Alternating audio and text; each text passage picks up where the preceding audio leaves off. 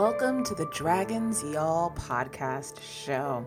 We are excited to break down each week every episode of the new HBO series House of the Dragon.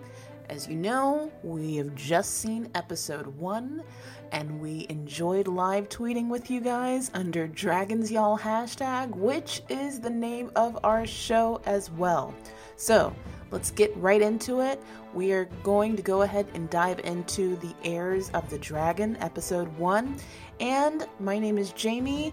I am your host along with Angelica and Ryan. And the way the format of this show is Angelica is our moderator. She sets up the outline for the episode, and both Ryan and I chime in and give our two cents of what we think about each of the different scenes and break down our thoughts and opinions. And Angelica chimes in as well as we do our deep dive into the episode. So sit back, relax, and enjoy this episode of the Dragons Y'all Recap Podcast Show, The House of the Dragon Recap.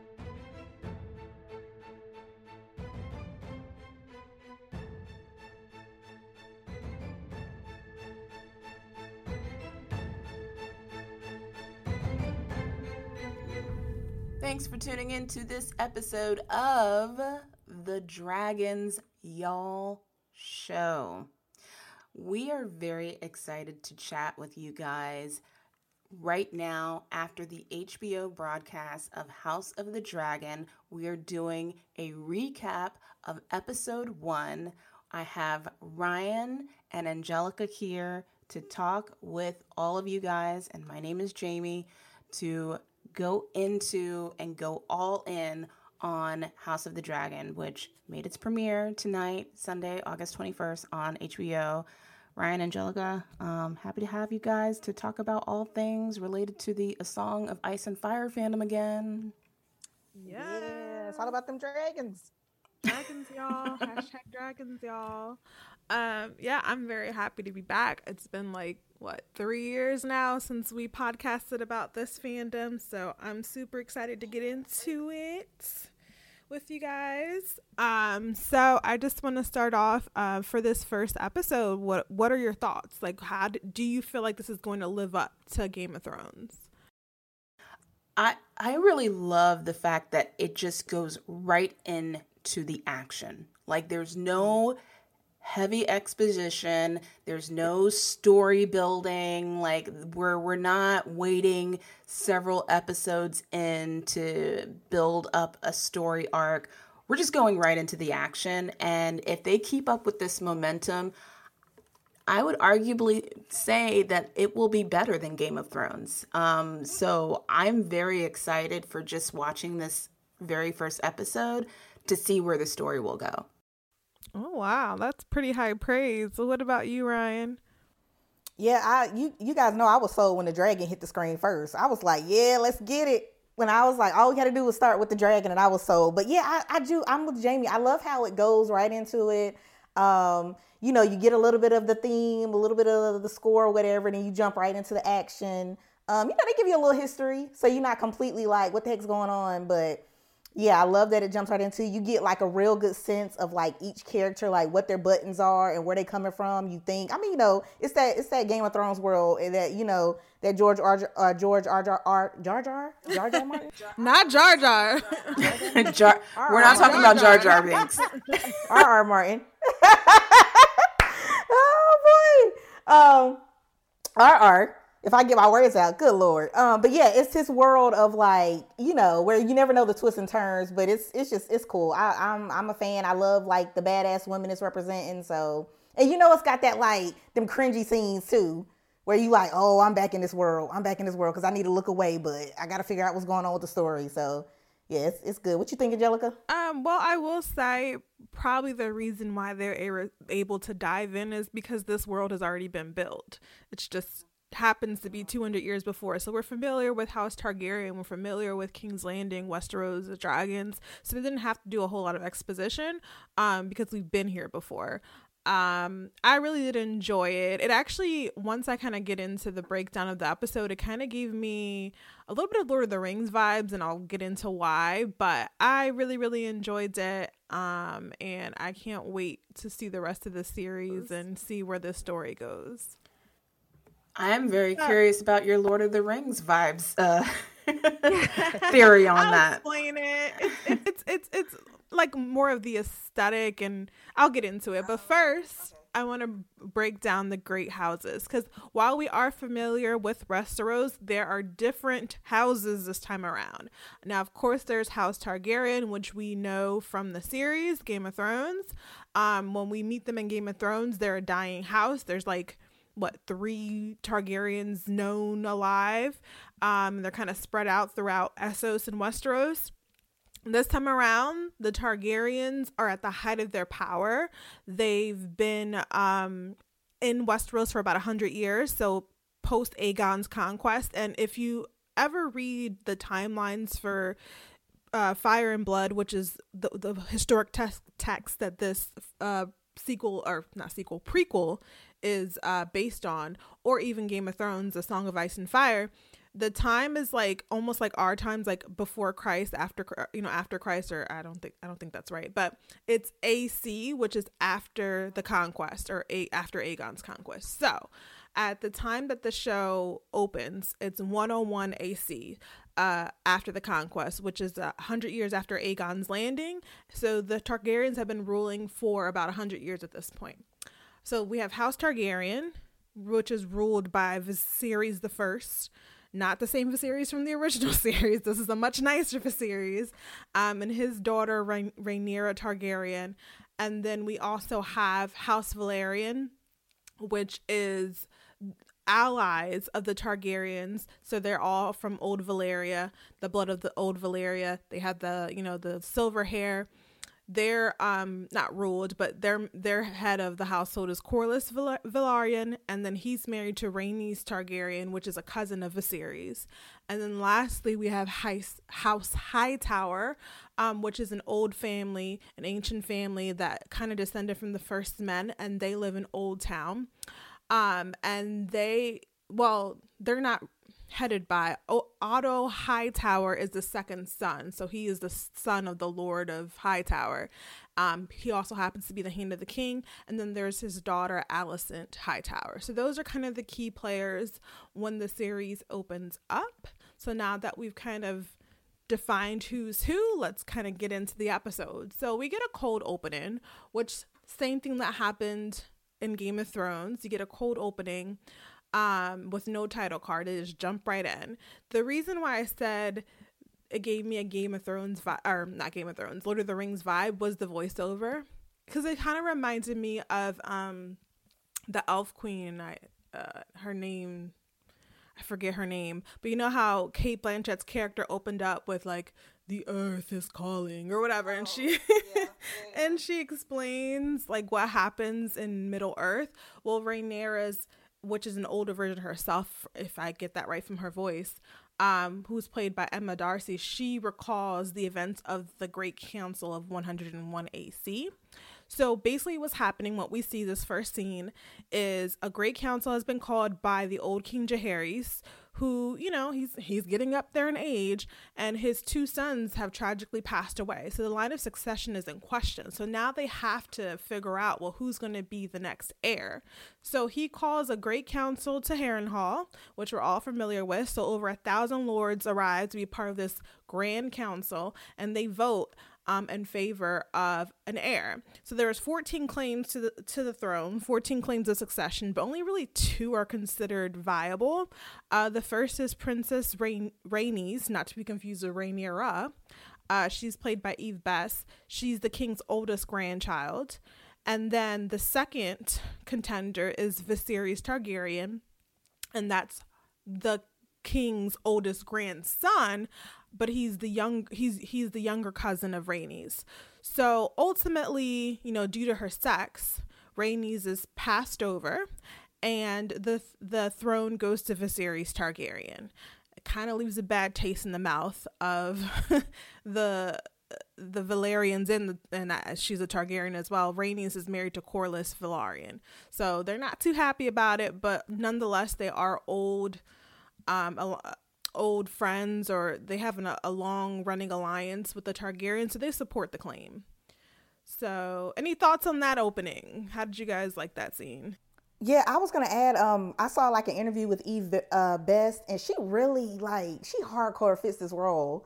Like they were asking her questions, and it was like she had just stepped right out of like uh the the the you know the castle or something or by the throne. I don't know. She was just very like her answers were very like sort of mysterious, kind of right to the point. But yeah, I can't wait to see how she dives into this. And I love the looks that she gives. Like, okay, so you gonna pass me up? and like she's always off to the side, like kind of have her like uh, side comments. I know you'll probably get to that later on um, when they get to the tourney and everything. But yeah, I, I like her as this as the um, in this role, so this is gonna be cool. I'm excited to see what she does. Yeah, and she kind of reminds me of like a mix of Olenna Tyrell and a little bit of Cersei. Mm. Like she has okay. kind of like yeah, yeah, yeah, yeah, yeah. She's not evil, so I'm not gonna call her a Cersei, but she kind of right, has right, yeah. the same swagger. But then she has like the wisdom of Olenna Tyrell and mm. kind of knows how to be a, yeah, I like that. a good player. So I, am mm-hmm. definitely feeling her character. Yeah, I'm I'm definitely feeling her character. I I really love, and I mentioned this in our last podcast about um, Viserys. I I just love the dynamic between these two characters, and I know we're gonna go into Viserys a little bit more, but um, so far he's one of the most compelling characters I've noticed in this episode, and um, it's just the inner conflict that he has to deal with at this point, um, being named king over his cousin. Um, I mean, you even see the inner conflict in his face when he's named um, king by Jaehaerys. And I think that that am I saying his name right? Yeah, Jaehaerys, Jaehaerys. Jaehaerys, Jaehaerys. Yeah, I forget the pronunciation, but close enough. Tomato, tomato, whatever. Um, but you, you you see that you see that inner conflict in his face. Like he's not really. It's not something that he's celebrating, you know. Like you just became king, dude, and he's not really happy about that. And he's like the first time. It's the first time you see a king that actually shows some sort of like I don't know, some sort of like sympathy and like shows some sort of like human character and and like he cares. And yeah. um I I think I really like that about this particular king and um so far I'm just I'm really here for for Viserys in a in a way that well I, we'll talk about it more but th- there's there's things about Viserys that I really I like about him and then there's things about him that I'm like giving him a large side eye like really dude? So yeah. But uh, again that that conflict it's just it's so compelling. You're just like wow I you don't sometimes you don't know if you want to root for the guy or if you just you know you're like I I can't be on your side this week dude. Like that that was a bad call so yeah, and I think um a lot of his inner conflict also has a lot to do with the fact that Jaehaerys, the old king, ruled for 60 years and he was considered one of the greatest rulers in Westeros' history. So he has a big big shoes to fill. Um and yeah, it, that's not that's not an easy task to kind of push on someone that was really never meant to be king. Mm-hmm. Um and I will say um Viserys is played by the incredible Paddy Considine, so shout out to him. Uh, so next we skip forward nine years into Viserys' reign, which what I thought was interesting about this series is that they they're not afraid to time jump to kind of move the story along. Whereas Game of Thrones, it's stretched out like what not eight or eight seasons over the course of maybe two or three years. So already we went from 101 to 100 and, uh, 110. So already nine years have passed. Um, Jaehaerys, I'm sorry, Viserys is in his ninth year of reign. It's been about, and then I like the title card that it shows the sigil for the for House of Targaryen, which is a three headed dragon, and then it mentions that this is 172 years before the death of the Mad King Aerys, and the birth of his daughter Daenerys Targaryen. So Daenerys gets a shout out. um, in this series, and it kind of makes me sad because of what happened to her. you know what's going, what her end will be, but I, I kind of like that reference. Um, so as Ryan had mentioned before, we kind of dive right into the dragon. So we have this beautiful aerial shot of Princess Rhaenyra Targaryen, who's now played by Millie Alcock. Um, she's about 15 or 16 years old. She's soaring through the sky. She's going across King's Landing on the back of her yellow scale dragon, Syrax.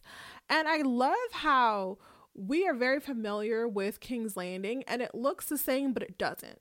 So, like, the Red Keep is not as grand as it was in the time of, you know, Cersei, but it's still beautiful. The city isn't as large, but it's still pretty big. And then, one thing that I really like to see was the Dragon Pit. So, the last time we saw the Dragon Pit, it was in ruins, obviously, because all the dragons had died out except for Daenerys's dragons. Um, and that's where the the the great the the great the grand the great council met to that and uh, elected Bran Stark to be uh, the king, uh, Bran the Broken. Um, when you know we're not going to talk about that ending because we already broke that down three years ago. But it was nice to see the Dragon Pit in its glory. Um, so the Dragon Pit is where the Targaryen dragons are held, and I love the fact that they have dragon keepers like zookeepers who who corral the dragons into their little caves and they speak high Valyrian to them. Um, so I thought that was a pretty cool thing to establish because we never saw in the previous series the tar uh, the, the Targaryens and their dragons in their glory. So, anyways, Rhaenyra hops off her dragon and she's greeted by Sir Harold Westerling, who is a member of the King's Guard, and he's played by Graham McTavish. And if you're, you know, a fan of Outlander, he was Dougal, and he was so great in that series. So I can only imagine what he's going to do for this show. So he greets her and he's like, I'm glad, you know, every time you land, I'm so relieved because I'm glad you're alive. Because he's a King's Guard. He's kind of supposed to protect her. So she dies on her dragon. That's his head. And yes, he has a tough job ahead of him. So he's uh, she's also greeted by Alicent Hightower, who is the daughter of the Hand of the King. She's played by Emily Carey. Um, and I, I thought this scene was kind of funny. Uh, Alicent's like, "Oh my gosh, Syrax has become so big," and Rhaenyra is like, "Well, you know, she's big enough to seat two people now," and she's like, "I'm good. Like, I'm gonna stay. I'm gonna stay here on the ground." so thought that was pretty cool. They return to the Red Keep, you know, hand in hand. You can tell they're gal pals. Um, and we see some familiar sites. We see the Red Keep. We see like the courtyard that was pr- really famous when Cersei kind of painted the whole map of Westeros there. So there's some familiar places for us. And she ends up visiting her mother, Queen Aemma Targaryen, who's played by Sian Brooke, who's resting in her chambers, and she's really pregnant. Like you could tell she's about ready to pop. And she kind of like chides Rhaenyra for flying while she's in her condition. And then Rhaenyra's like, You don't want me flying you know, in any condition, let alone when you're pregnant. Um, and I kind of like this scene because it establishes Rhaenyra's personality. Um, you know, thus far we've kind of seen Targaryens, even though they were kind, like Daenerys was kind, they're still really fierce. Rhaenyra's is kind of laid back, and she's kind of a like a free spirited teenager, but she's also really sweet. You know, she checks in on her mom. She's like, How are you doing? I know all these people and all these servants and attendants are asking about the baby, but how are you? Um, and her mom's like, you know, one day you're going to be in this bed and, you know, you're going to suffer the same discomfort, but that's what we do to serve the realm. And then once again, her personality shines and she says, like, I'd rather serve as a knight and ride into battle, you know? And the queen's like, well, the child, you know, the birth bed is is a battlefield and we have to face it with a stiff lip. And it kind of foreshadows what happens to the queen later on in the episode. So I'll pause there for you guys for your thoughts. Um, yeah, I, that, that scene was very much telling about what the, you know, how the women are viewed. If you didn't already know, you know, like you, they kind of already established the world a little bit.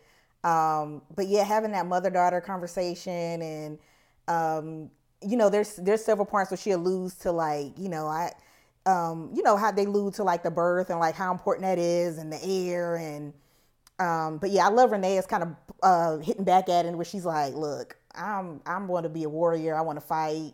You know, she's not here for the rules, which um, I thought was real cool. Yeah. So, um, and you know, I, I forgot to speak up when you talked about the hitting the dragon pit. You know, that was a I love that. Um, but yeah, they and you know them. Um, the the dragons kind of got a little attitude a little bit too, because you know they're not gonna go into the pit easily. So I can't wait to explore and see how like each person that rides on the dragon and you know which one matches up. But yeah, I like I like this opening. Also too, I was gonna ask you, Angelica, was the theme to Game of Thrones playing, but like a up like a faster beat on it, or was that just some like a song they put in there? I was just curious. I don't think the score is necessarily original. I think you still get the dun dun da da dun dun, but like a variation. It's like a variation of it, um, which I like because it, like again, it, it, calls back to familiarity, and you're just you know, I, it's a great theme. So why not keep it going? Yeah, and by the way, the same composer of Game of Thrones is the composer on House of the Dragon. So nice. he he's I know he's got like hella awards for all the for all and, the and hella, hella money. money. Yeah, and I don't think he just did Game of Thrones. He's done a bunch of other like really big oh, shows. Yeah. Um, I forgot his name. It's Ra- Rajaman um, Daiwan or something. We are so sorry, sir, but shout out to you. I know I am slaughtering you. your name. We'll we'll we'll Google it in a minute. Um, I you know for me, I think um I loved seeing Syrax. I I love seeing like Syrax made, you know, their debut. I don't know. Is Syrax a, a girl? Yeah, yeah, she's a girl. Okay. Syrax made her debut, and I just love seeing that opening um, at the beginning with her and Rhaenyra. And yeah, that was cool seeing, you know, the the the dragon keepers corralling her. I, I I don't think yeah, like you said, Angelica, we've never seen that before in the Game of Thrones uh, TV series. So that was really awesome. It was they're like little zookeepers. exactly. so, you know, but it was funny because all they had was like these little sticks, and I'm like, really? you think that's gonna be enough to to help? Um, so I don't know. Maybe that was more like a little prop or something. I, I don't think that that's gonna help corral um, a, a beast as big as a dragon, but.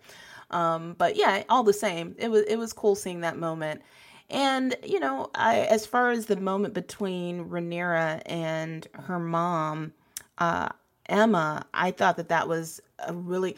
She reminded me in that exchange because she said that she didn't.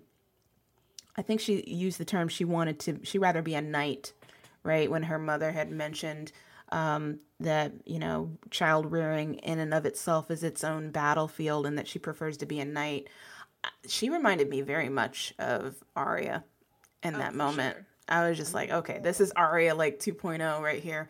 So, um, I I just like the fact that we've got another strong, independent female character on this show, which obviously we're going to see how that evolves um, throughout the season. But yeah, I she she's obviously a rule breaker. She she is on her own path and um, I'm I'm absolutely here for it. So it was it was it was a ra- it was a very great moment to kind of see those parallels between her and that character. Um, so yeah, and I thought it was cute when her mom was like, "Take a bath, you smell like a dragon," you know. Yeah, you, you That's like the the Westerosi equivalent of "you smell like outside." like, yeah, they were hating on that dragon smell. I was like, okay, they must well, they. I mean, you've heard the term "you got dragon breath," so you know. I mean, oh, it, it yeah, is, I forgot about that. Yeah, you're right. That's that's kind of rough. It's not yeah, a pleasant. Funky. Uh, yeah, yeah. kind of funky. so uh, next, we kind of see King, King Viserys. This is the first time we see him ruling, um, and you can tell he's a very like joyful happy go lucky upbeat king not something we're used to seeing with targaryen kings uh, you know the last targaryen king we saw was the mad king um, so he's like cracking jokes at his small council. Um, and then I also like how, despite the fact that she's a woman, um, he still involves Rhaenyra. She's the cupbearer for the small council, so she can even though she's not the heir of the throne at this time, he's still in kind of his own way, you know, setting her up to rule because she's listening in on these really important conversations. Um, so, you know, he's cracking jokes and he's interrupted by Corlys Velaryon, who's also known as the Sea Snake. And, you know, he's a legendary seafarer in his own right. He's the master of tides, he's the master of, of drift Driftmark, drift yeah, Driftmark, which is the seat of his home or his house, I should say. So he's a pretty big deal. Um, and I believe he's going to get his own spin-off series as well. I think it's tentatively titled The Sea Snake, The Sea Snake. So we'll see more of him in his younger years when he was exploring the unknown, you know, lands of Westeros and Essos. And like, I, you know what? You know what I realized? Um, George never really named the the planet. Like he named the continents, but he didn't name like the world. Like Middle Earth is Middle Earth, and then it has like the Shire and stuff. But this you know, what's beyond Westeros and Essos that should be named. But anyway, my little sidebar. so, anyways, so okay. So Corlys Valer it's not it's not a podcast without me ranting. So uh Velaryon um interrupts the jokes um with news of the Triarchy, which is an alliance of the free cities uh, across the narrow sea and Essos. They're currently um ridding a region known as the Stepstones of a pirate infestation. Um, and you know, the person that's kind of in charge of this is a man known as the Crab Feeder for the um, interesting way that he torments uh, his captives, and you can imagine, you know, a crab feeder, what happens there. Uh, and he's kind of styled himself as Prince Admiral of the Triarchy. So Corlys is rightfully concerned that if the free cities is basically encroaching upon land that belongs to Westeros, what's to stop them from invading, you know, his home and shutting down their ports? So he's very concerned. For whatever reason, he's not really being taken seriously. They're like, oh, let them get rid of the pirates. What's the big deal? So then they kind of shift to discuss the King's Tourney, and we're familiar with the King's Tourney. There was one for the hand in season one of Game of Thrones for Ned Stark. This one is going to be in a celebration of the upcoming birth of the King's son, who he's very adamant he's having a son, you know, he's going to finally get his heir. So they're concerned, they're like, well, why are you throwing this party? Your, you know, the, the, the baby isn't even born yet. He's like, oh, it's going to take a week for the tourney to end. The baby's going to be here by then. Let's, you know, let's, let's talk about it. Um, so you can kind of see that he's no Robert Baratheon, um, but maybe he's not taking his responsibilities as, as as much as he should, being that he's so concerned about having this male heir. So the patriarchy, you know what I'm saying? so later, uh, Rhaenyra meets with her uncle Daemon Targaryen, who's played by Matt Smith. And when we had our podcast episode and spoke with Greta, uh, the host of the official Game of Thrones or House of the Dragon podcast, she was saying that how she loved Daemon Targaryen and his swagger. And I could see it. I was with it. Um, she goes, she meets him in the throne room almost in secret because he's been away from uh, King's Landing for a long time and he's sitting on the Iron Throne. And although this scene was never shown on the original series, um, it reminded me of Jaime Lannister because um, he was said after the sacking of King's Landing to be sitting on the Iron Throne when Ned Stark entered the throne room. So it just kind of gave me that same vibe like this really arrogant, you know, strong warrior who kind of likes to bend the rules at least in this case, uh, Daemon being the younger brother of the king, he's next in line to inherit the throne since at this point there is no son. So they speak in Valyrian, which is it's nice to see a high Valyrian conversation. We didn't get much of that in Game of Thrones because not many people spoke it. So they're having this conversation in High Valyrian, and she's basically teasing him, like, Why are you sitting on the throne? He's like, Well, this is going to be my throne one day. And then she's like, Well, if the baby is born and it's a boy, you're going to be unseated. And he's just like, Ha ha ha ha. And they're kind of flirty. It's giving me a little bit of Cersei and Jaime. Um, I'm sorry, some Jaime, was that you or Ryan? That's me. I, I was I was agreeing with you. I, I definitely thought it was like some flirting going on there. I was like, oh lord. I was like, better go left. But yeah, because he was pulling on the swag. He did have the swag sitting in the. I was like, no, no, he ain't sitting on the Iron Throne though. Okay, I got a little bit of the vibe. Um, and especially when he like he gifted her a Valyrian uh steel necklace, and like he just lingers a little bit too long when he puts the necklace, you know, over her. Yeah, that little neck rub. So I'm just like, mm, all right. It's not unusual for Targaryens to uh, intermingle with their relatives. So I was just like, hmm, okay, we'll see how this plays out.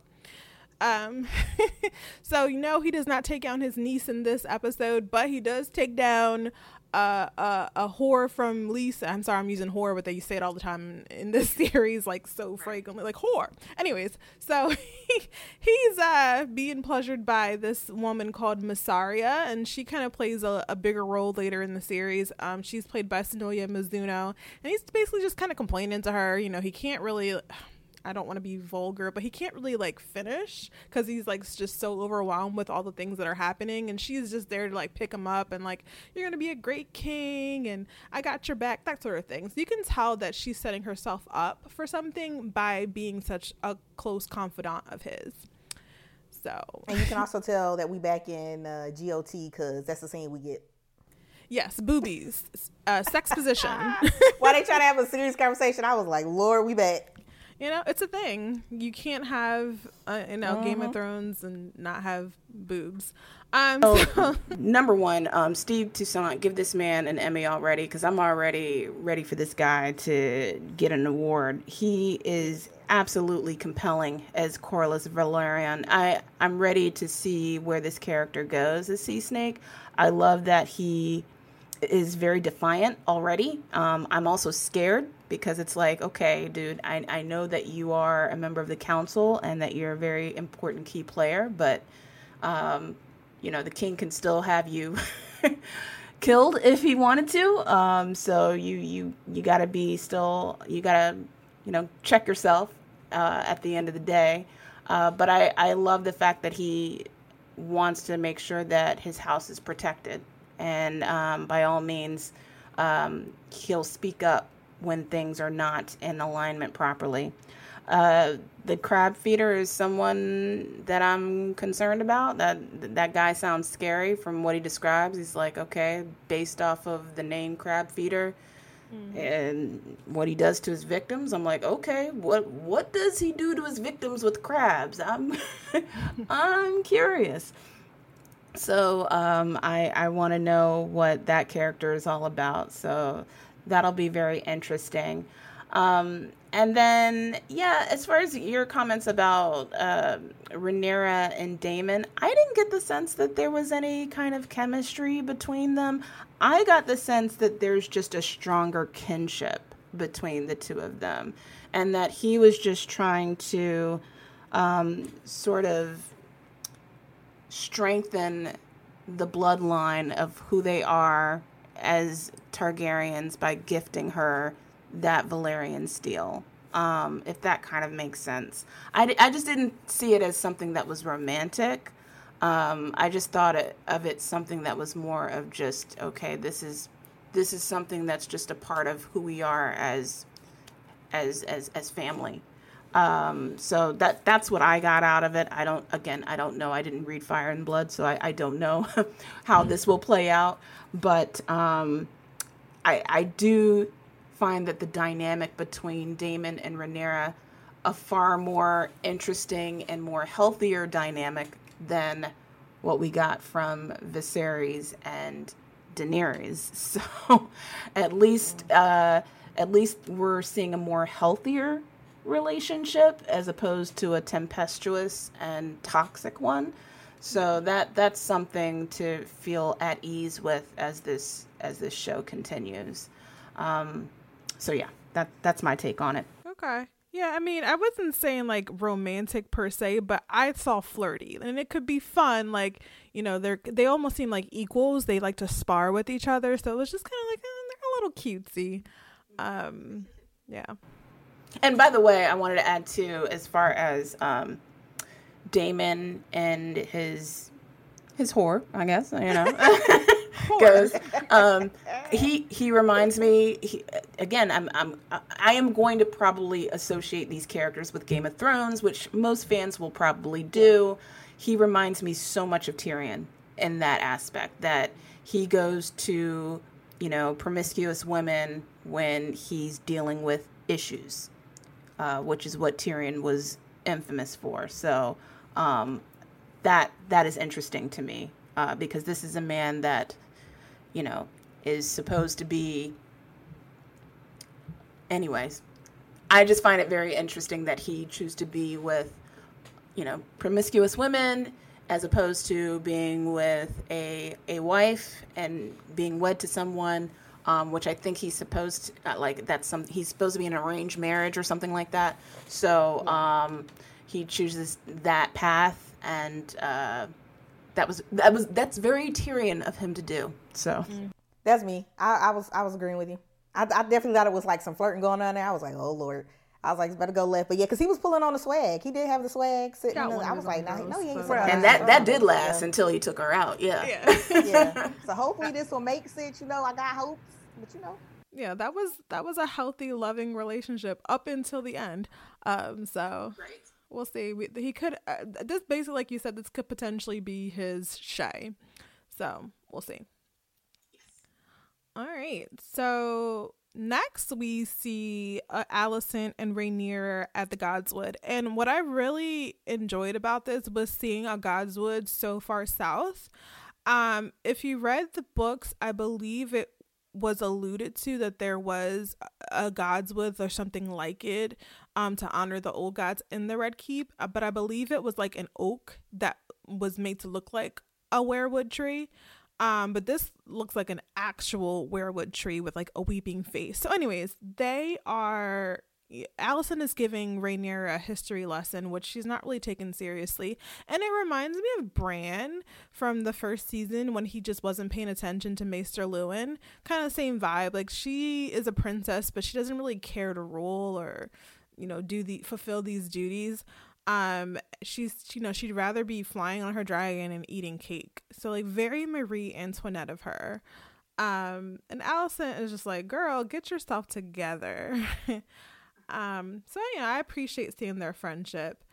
Um and then afterwards we see Viserys is being examined by the Grand Maester who's played by David Horovitch and his apprentices and he has this cut that won't heal it's kind of foreshadowing of his poor health. Now, we don't know if he has some type of ailment or if just sitting on the Iron Throne is giving him these cuts. Um, if you notice in the Game of Thrones series, the throne room doesn't have as many swords. Uh, The throne was said to be melted from a thousand swords of kind of the losers of the Targaryen wars and it was said to be very uncomfortable to sit on and the you know the, a lot of the swords were Valyrian that were still very sharp so if you sit on the throne you could get nicked so you know Viserys is thinking like oh I'm I'm getting cut up because I'm sitting on this throne all the time but it uh, could be He had pus coming out of that. That is not from sitting on.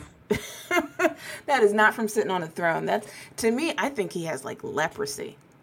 That's what I Right. think. or maybe um like an older version of grayscale or something along those lines like they don't really explain what he has but he has something He has something like that was pus coming out of his skin. yeah, that I thought it was the throne too. I just thought he did something on the throne and just didn't take care of it. But I mean, I guess it could be more dangerous than that. Yeah. Yeah. I mean, it did have the pus coming out of it, but I just thought it was from the throne too. But um, because he does it again later on, uh, where I was like, they need to get some cushions on this throne or something. I don't know to tell him, because I'm like, this thing is rough. I'm like, what? I don't know. I mean, I you know, it's the whole, it's the Iron Throne, so you got to do what you got to do, I guess. But that thing is just, I was just like, why though? Because you know they're gonna be sitting on there for like for I don't know. It just it wasn't clicking for me. I was like, why they're gonna so the king or whatever, the king or queen is gonna hurt themselves on the throne. They don't have to worry about battle. They just jab themselves out on the throne. Yeah. It's meant to be uncomfortable though. Like it's kind of a reminder of like don't get too comfortable. You're not on a cushy seat. You're ruling the seven kingdoms. So it's meant to be sharp. Although this is the first time we've seen people being hurt by it versus, you know, Joffrey was laying on that thing like it was nothing. Right. Like they need some kid safety bumpers or something, like some kind of thing in between. Like I'm just saying. Oh goodness. Well, we'll see what they do to dull the throne. Um, so you know, after he gets taken care of by the maesters, he visits his wife, who's taking a bath. Seems like it's the only thing that kind of gives her any relief. Um, and he reassures her that you know they're going to have a son. He dreamed of it. Um, and I just want to call back to the fact that Targaryens are said to be sort of mystical. They they might even have the power of prophecy. Um, because the whole reason why they went to Valyria is because of a Targaryen princess that like foresaw the doom of old Valyria, which was basically like a Vesuvius type event that destroyed Valyria. So he's like, I dreamed about it, you know, I dreamed about sitting my son on the throne, everything's gonna be okay. And she's you know, she's kind of hesitant because she's had so many miscarriages, so many stillbirths, and she feels like she's failed him. And then she kind of puts her foot down and she tells him, like, if this doesn't work out, that's it. This is my last baby. I refuse to mourn any more children. that scene was that scene was sad to me. I I don't know because it was just like when she talked about like all the miscarriages and just having that drive where it's just like it's got to be a guy or a male. It's got to be a male heir. It's got to be a male heir. And it's like you can't control like Mother Nature like that. You know, for there to be so much emphasis on that, like what her body must be going through you know, she's sitting in the tub because she's in so, so much so, uh, so much pain. Um, and like you said, all of this is kind of foreshadowing what's to come, uh, which makes it even like a even uh, you know even more rough. But at least you kind of get to see their relationship though, and how much he cares for her, and um, that little romance there. But yeah, that one that was a hard for me because that was hard for me because I was just like, man, all she must have went through just because they want a male heir. Like they can't see anybody else on this throne. Um, yeah, so yeah, that's that's kind of that scene. Yeah, I mean, I get the sense that like Viserys is like a people pleaser. I mean, he's of course all about the politics as well, and he wants to, like you said, Angelica. He's got like huge shoes to fill, and he definitely wants to uphold the, the throne, and he wants to uphold the legacy of his bloodline, but also he wants to please people. He doesn't want to disappoint. So he's he's kind of like doing this whole law of attraction thing saying it's going to be a boy. It's going to be a boy. I know it. It's going to be a boy and it's like you can't um you know yes, I, I guess you could argue and say in some respects that law of attraction does work in cases, but you can't will that out there. It's, sometimes there are times where things do not work out the way you want it to work out. And um, it's just unfortunate that, uh, that this is the way um, that things have to go in, in the world of Westeros, that, they, that this woman has to not only take this huge risk, this huge um, health risk of carrying a child to term, because back in those days, that was almost a death sentence for for many women to even have a child. But um but to make sure that this child was going to be a boy um it's just kind of sad but you know that's that's kind of the way it is. And that that's really sort of the motif of the show is it's all about the these gender dynamics and kind of going back and forth of you know what what is more valuable? Um the the idea of a woman being born first or um, a man upholding, um, you know, being a king and, and, and carrying the legacy of, of being royalty. And I guess that's what we'll find out in this series. So, yep, the patriarchy. Mm-hmm. So, um, so someone who is not a people pleaser, who kind of does what he wants, is Daemon. Um, he has actually been named commander of the City Watch. Um, previously they've been kind of like a ragtag guard. He's whipped them into shape and he's styled them as the Gold Cloaks, which we know them to be Gold Cloaks in the Game of Thrones series. Um, so they decide to round up all the criminals in King's Landing and they make a public spectacle of their punishment. Uh, so basically, very much eye and eye, tooth for tooth. If you're a thief, you know, you get your hand chopped off. If you're a rapist, you get castrated and they throw all their parts onto like carts and it's just you know it's very violent um and he's not playing no games and he clearly is someone that's extremely ruthless and he has influence on other people to be just as ruthless so I started to see like the bad side of Daemon in this this this part he's abusing his power like sure you should round up criminals and punish them for their deeds but this is a little bit much for me. I don't know how you guys felt about that. Yeah, there was a moment in that scene where um, I heard in the background, rape her. Um, and I'm like, okay, why are we raping women? Uh, so, you know, if this is a woman that did a crime, I don't understand why she needs to be raped. Oh no, no, that's uh, that's what they. So they don't have rape it They don't say rapist on the show. They call men rapers. If that makes sense. Oh. Yeah. so they weren't raping. Oh God, no. I don't think. I think Daemon's bad. I don't think he's that bad. But yeah, they were just like pointing out like thief, and then they would chop off his hand, and then they'd be like raper, and they would like.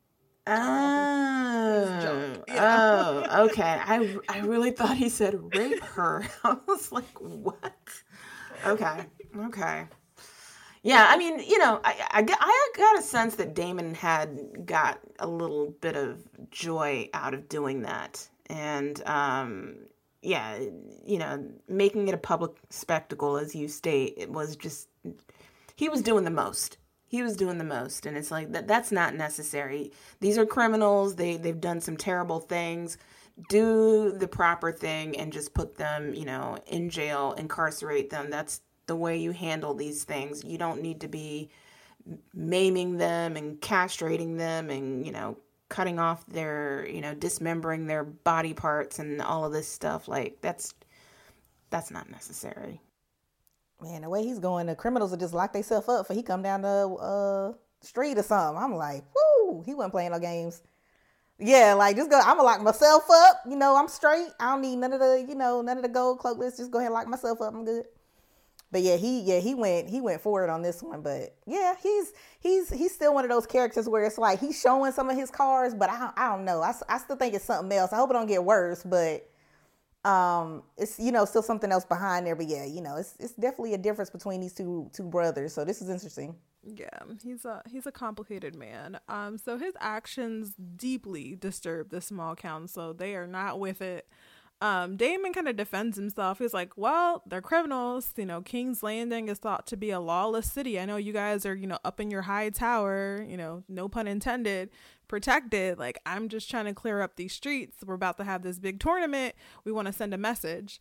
Um, so he basically gets a slap on the wrist. Um, and you see the dynamic between him and Otto Hightower, the Hand of the King, um, who's played by Rhys Ifans they are not friends. They do not like each other at all. At all.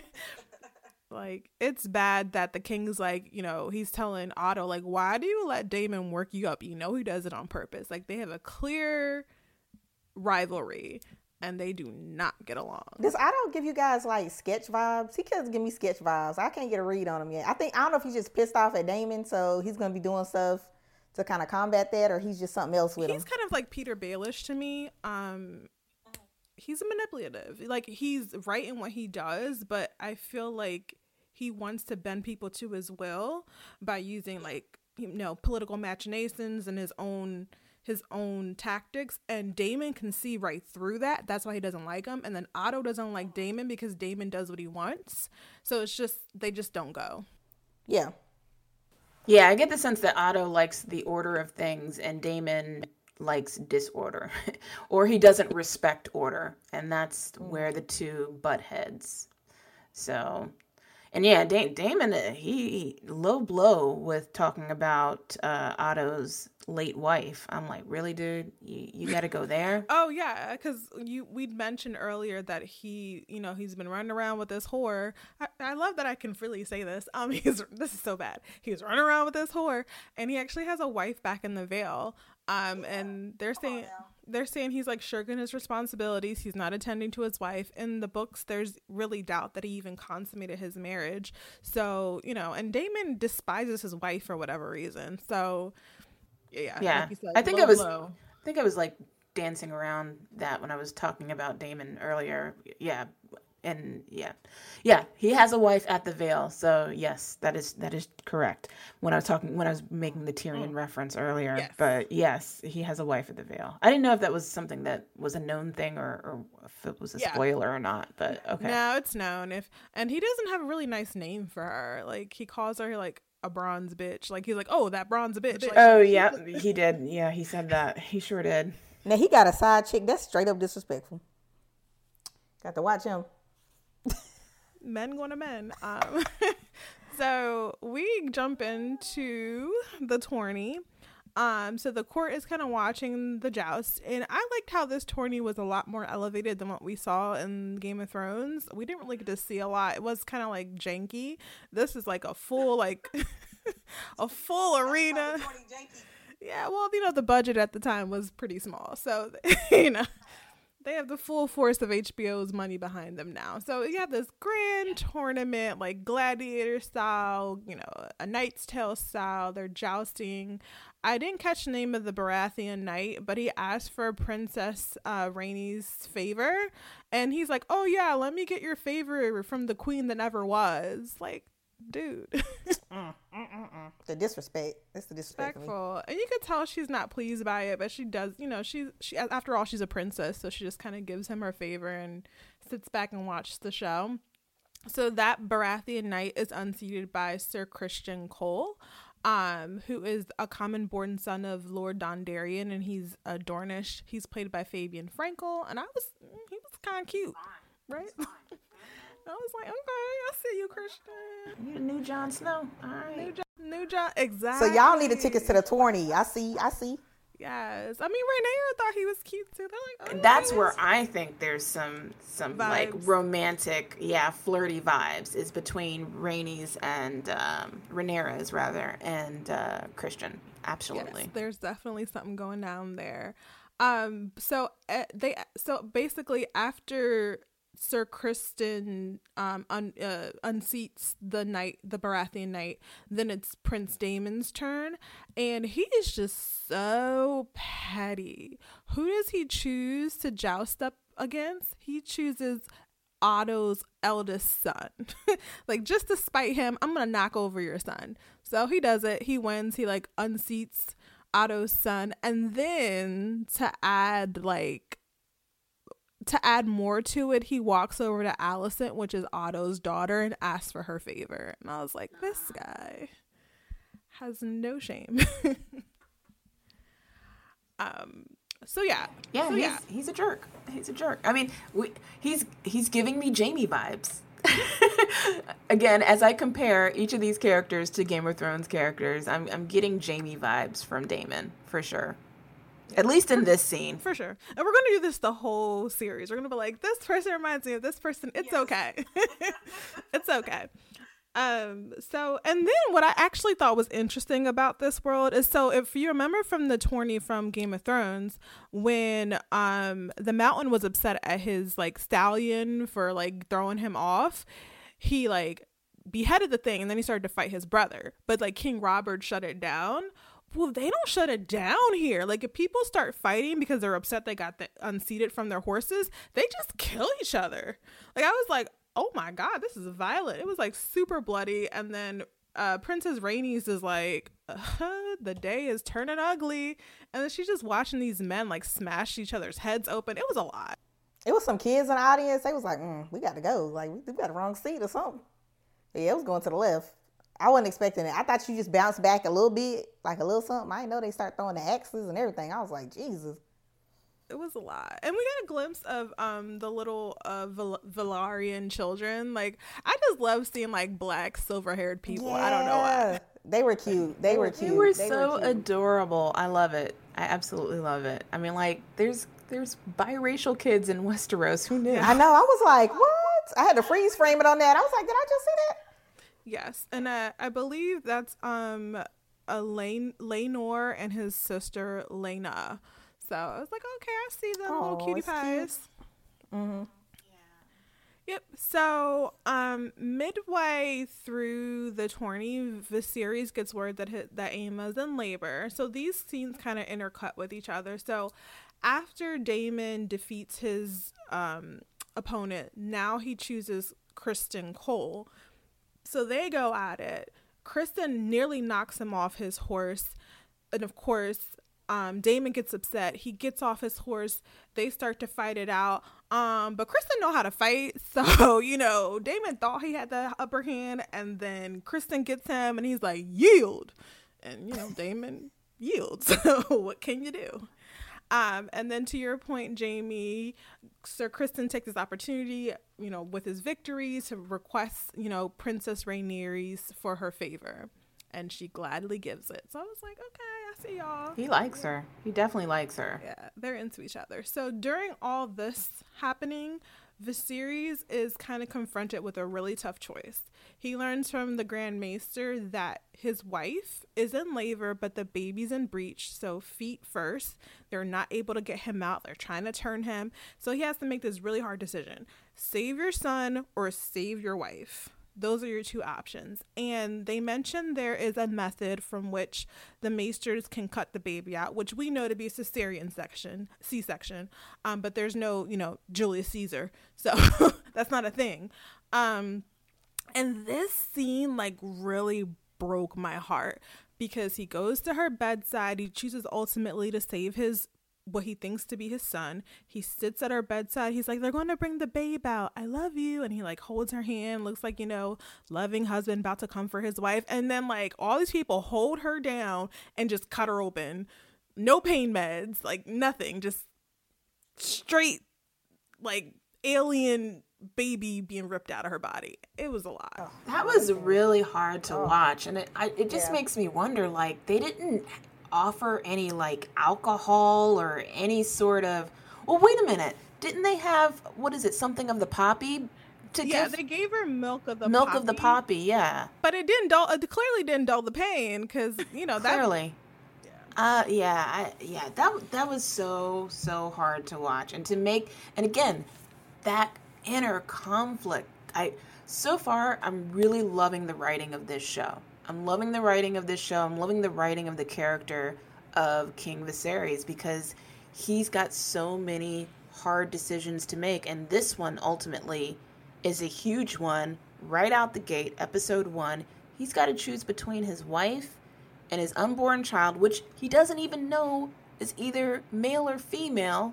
So he's making this huge bet on whether or not to save this child, this unborn child, and and he does, and it's like, wow, it it was such an intense moment. I, it, it was a sad scene to watch, but it was it was incredibly compelling uh, moment to to watch as well. Yeah, and the fact that she didn't get a choice. You know, she didn't get a choice on her own life. Go ahead, Ryan. No, I, I didn't mean to cut you off. Yeah, that, that's what I was gonna say. That that's the part that affected me is that she didn't get a choice because he was just like he was like to me the decision went left toward towards him when he was like, oh, they're gonna get the babe, they're gonna get the babe, and then they start holding her down, and you can tell she's like, okay, what are you going to do? What's going on? Like she's already in pain, already exhausted, which she's been through already, and he's they just like you said, they just start cutting, and I'm like, oh. Okay, so I mean, I know how they think about women in this time period, but it was just like no question. She's sitting there trying to struggle. Why they trying to cut her? There's no pain meds. Um, but yeah, the choice. It was the choice part for me. It was just like, let me just start cutting on my wife. Um, you know, because I think I have a son. So yeah, yeah. I was I was side eyeing serious on that on that moment. Like I know, like Jamie said, there's decisions you got to make, but I was like, nah, bro. I it, it was a choice. He had me on that one because that one was rough. It was rough to see like the and then it's like the blood and everything. You know she's not gonna survive. Yeah, that that scene had me. So he he lost he lost some points for me on that one because I was just like I couldn't take that one. I was like no, I was like no way, no way, because he was just like they hold her down and it was like get ready.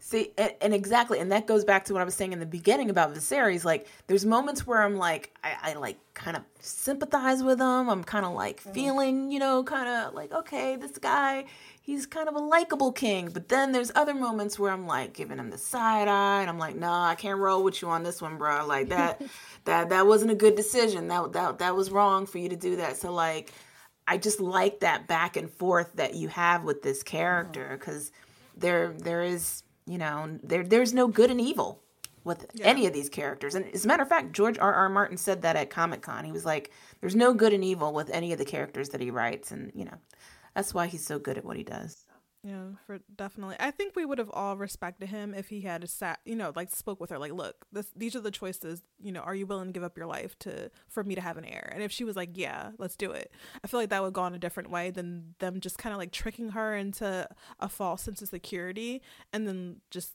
cutting into her body. And I've had a C section, you know, to have my daughter.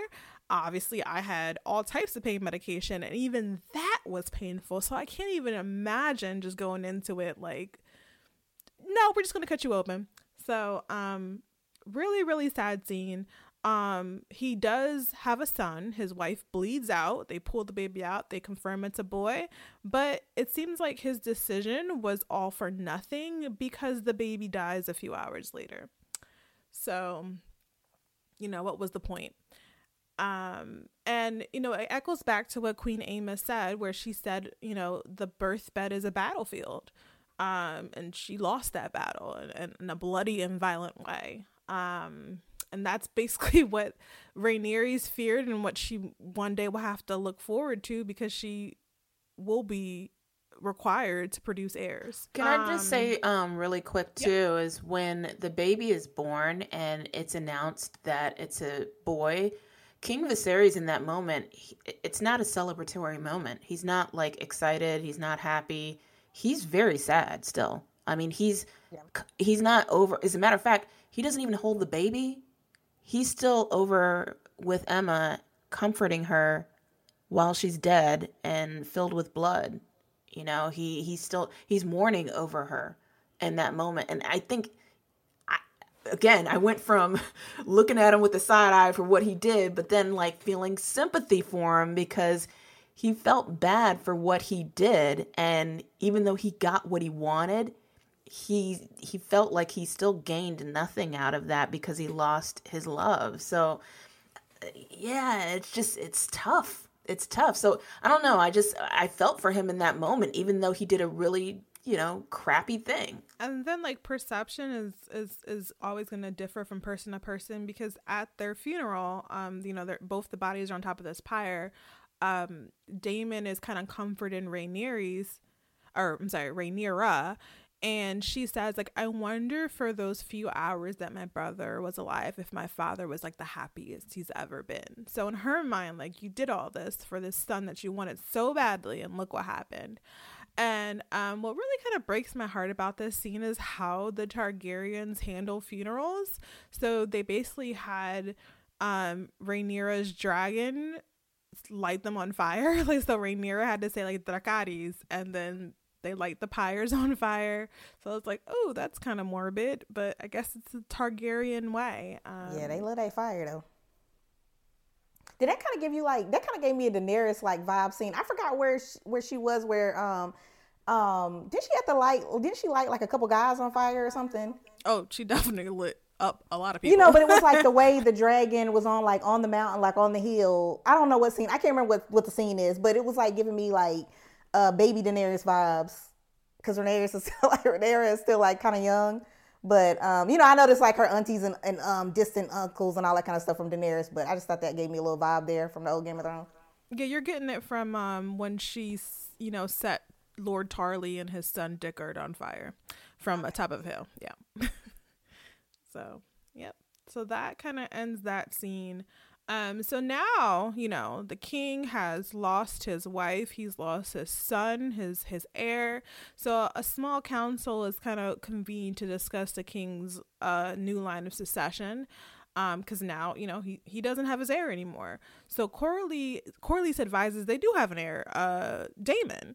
And the small council is not down with that. Otto is like, nah, he will not be a good king. He is impulsive. He is violent.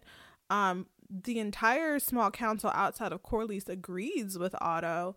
Um, so then uh, Otto propose or not Otto, Corlys proposes that his wife, uh, since she was the oldest um, descendant of uh, the old King Jaehaerys. She already had a, a, a, claim to the throne. Why not her? And then Otto ends up saying, well, why not Rhaenyra? So then Lyonel Strong, which is one of the members of the small council, he's played by Gavin Spokes, he's like, nah, she's a woman. So they're all arguing about who's going to be the next king or queen.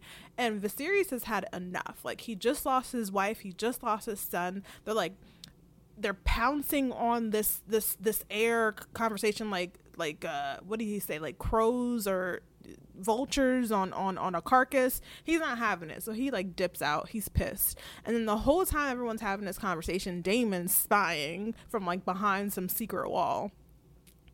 This guy is like never never ceases to amaze me. So he's hearing them discuss like you know him potentially being king and how most people don't agree that he should be king um, so Viserys ends up going back to his room, and then Otto, as we mentioned before, being kind of, you know, shisty, sends his daughter Alicent to comfort him. It's a very calculated move. He doesn't have a queen right now. Mm-hmm. I see you, Otto. Whew, yeah, th- this move, boy, Otto, that that that wasn't. I'm like, really, your daughter? Okay. So, well, first of all, backing up to um, your what what happened in this, you know, this little conversation here. Corlys is a trip. Like he he really is defiant in his approach on things. And I like that. I just like the fact that he is very confident and again, like he's protecting his house and he doesn't care in how he delivers his message and the way he speaks to the king. Um, to the point where, you know, even Otto's like, you gotta remember who you're talking to, bruh. you know, like you, you, you know, you're talking to the king, right? Like, so, um, I, I do, I do like that about Corlys, but it, it makes me wonder, like, you know, how far is he willing to go with, with things?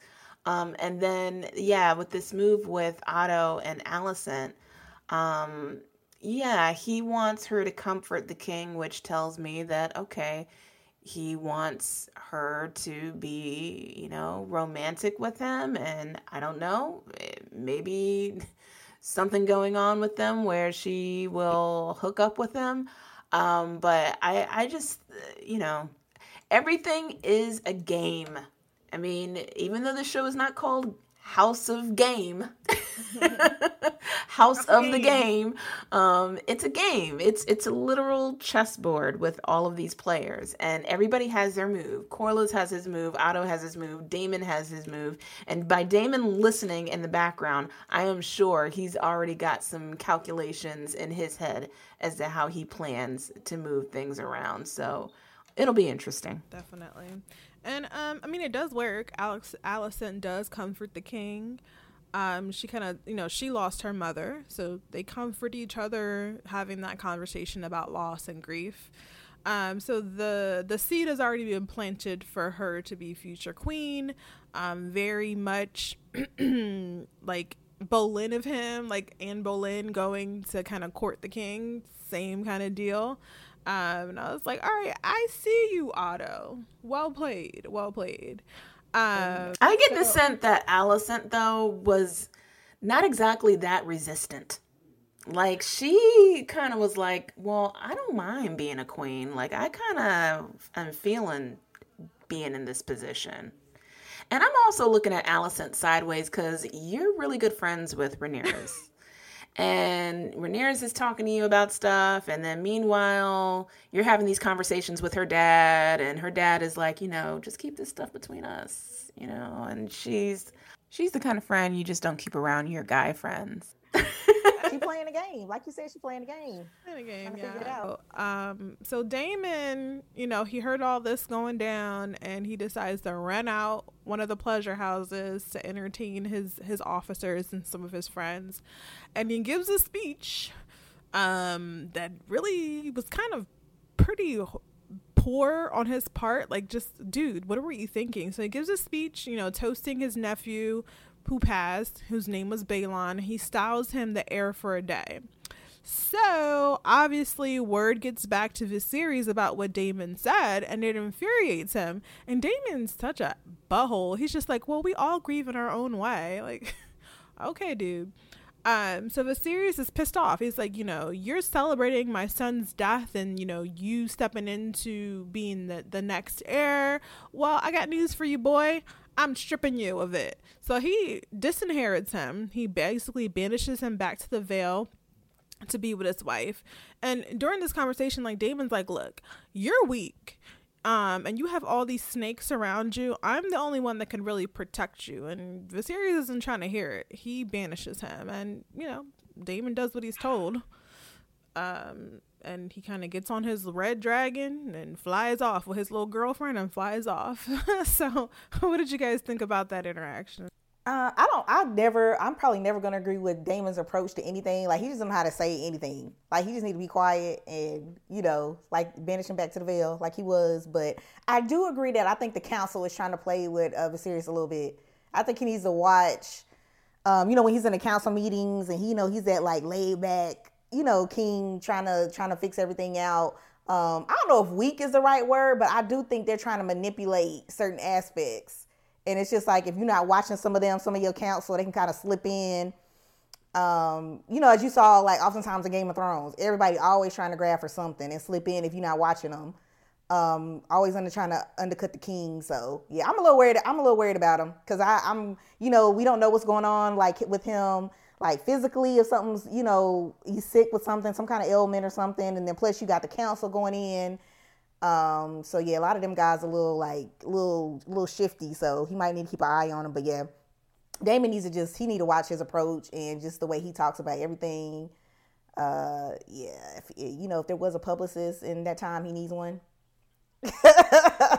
um, but yeah, yeah, he and then it's like when he when he uh when he took the I guess that would be his girlfriend now, I guess. Maybe he I don't know if they routed back the Vale. That's like, you know, you show up back at your house and your wife and see that you cheating and you got like a BMW with the girl in there. That's what I felt like that was like. I was like, so he gonna ride off on the dragon with the girl. And I don't know, maybe he wasn't going back to Vale. Maybe he was going somewhere else because he got a plan. But, um, you know, yeah, yeah, Daemon, uh, you got to watch him. Yeah, I mean, uh, again, with me and the comparisons, it, it's it's hard to ignore the irony in this scene between the two characters of Daemon and Tyrion. That like he prefers spending his time in the whorehouse instead of comforting his brother during his darkest hour. So, um, you know, I think you know, him spending that time there, and maybe that's his way of dealing with stress or even maybe possibly grief. Mm-hmm. And those, that was something that Tyrion did. So, again, the, the irony there is just, again, I, I can't ignore that. It, the, the parallels between those two characters is astounding. Um, and I thought it was interesting that Daemon, when you know he confronted his um, his brother Viserys, that we find out that he's resentful of the fact that he was never appointed hand of the king. I thought that that was a very interesting fact that we learn in that. Um, so there's a lot of righteous indignation with with Viserys in that moment, and um, yeah, he's just like, no, you you going back. you return back the way I sent you, and you go back with your lady wife. Um, which we'll see how that goes. But um, it, it was a very interesting. I, just love seeing that dynamic between those two brothers, and uh, very curious to see how their relationship will play out in this series. Yep. And I think um, Daemon has uh, sometimes a lack of self awareness because no, his brother didn't make him hand the king, but Daemon has changed so many roles within the small council. He was once um, master of laws that didn't work out, so they fired him. Then he was master of coin. He spent too much money, so they fired him. And then they made him um, commander of the, the city watch. So, like, how many opportunities is your brother going to give you? And then you expect him to make you hand of the king? Like, get real. Um, so, yep, off he flies off on his, you know, red dragon Caraxes with his girlfriend at his side. We don't know where he's going to end up, but he's out of there. Um, so in the meantime, um, beneath the keep. We're familiar with this area. Um, there's a large skull of Balerion the Great Dread. Um, he's the last dragon who lived during the time of Old Valyria. So Viserys is down there. He asks Rhaenyra to meet him. Um, Rhaenyra. There's so many similar names on the show. I know. Why does it gotta be the same? Why is it gotta be similar or even the exact same name? Like really, Viserys? So we There's can struggle. We can struggle while we pronounce them. Yeah, and then Aegon. And anyway, go on. Yeah. So Rhaenyra, not to be confused with her, I guess her second cousin Rhaenyra. Rhaenyra is had meets with her dad. Um, he asked her like, "What do you see in this dragon?" And she says like, "I see us. You know, people associate us with dragons. Um, we're almost like gods, but without our dragons, you know, we're ordinary people." And he tells her that dragons are really an illusion. You know, they should have never conquered these great beasts, but you know, we still ultimately have to hold on to our power. And th- the next conversation they have, I really, really liked it because it kind of ties together the entire series, both um, the prequel and the main series. He speaks of the fact that they have like a great family secret.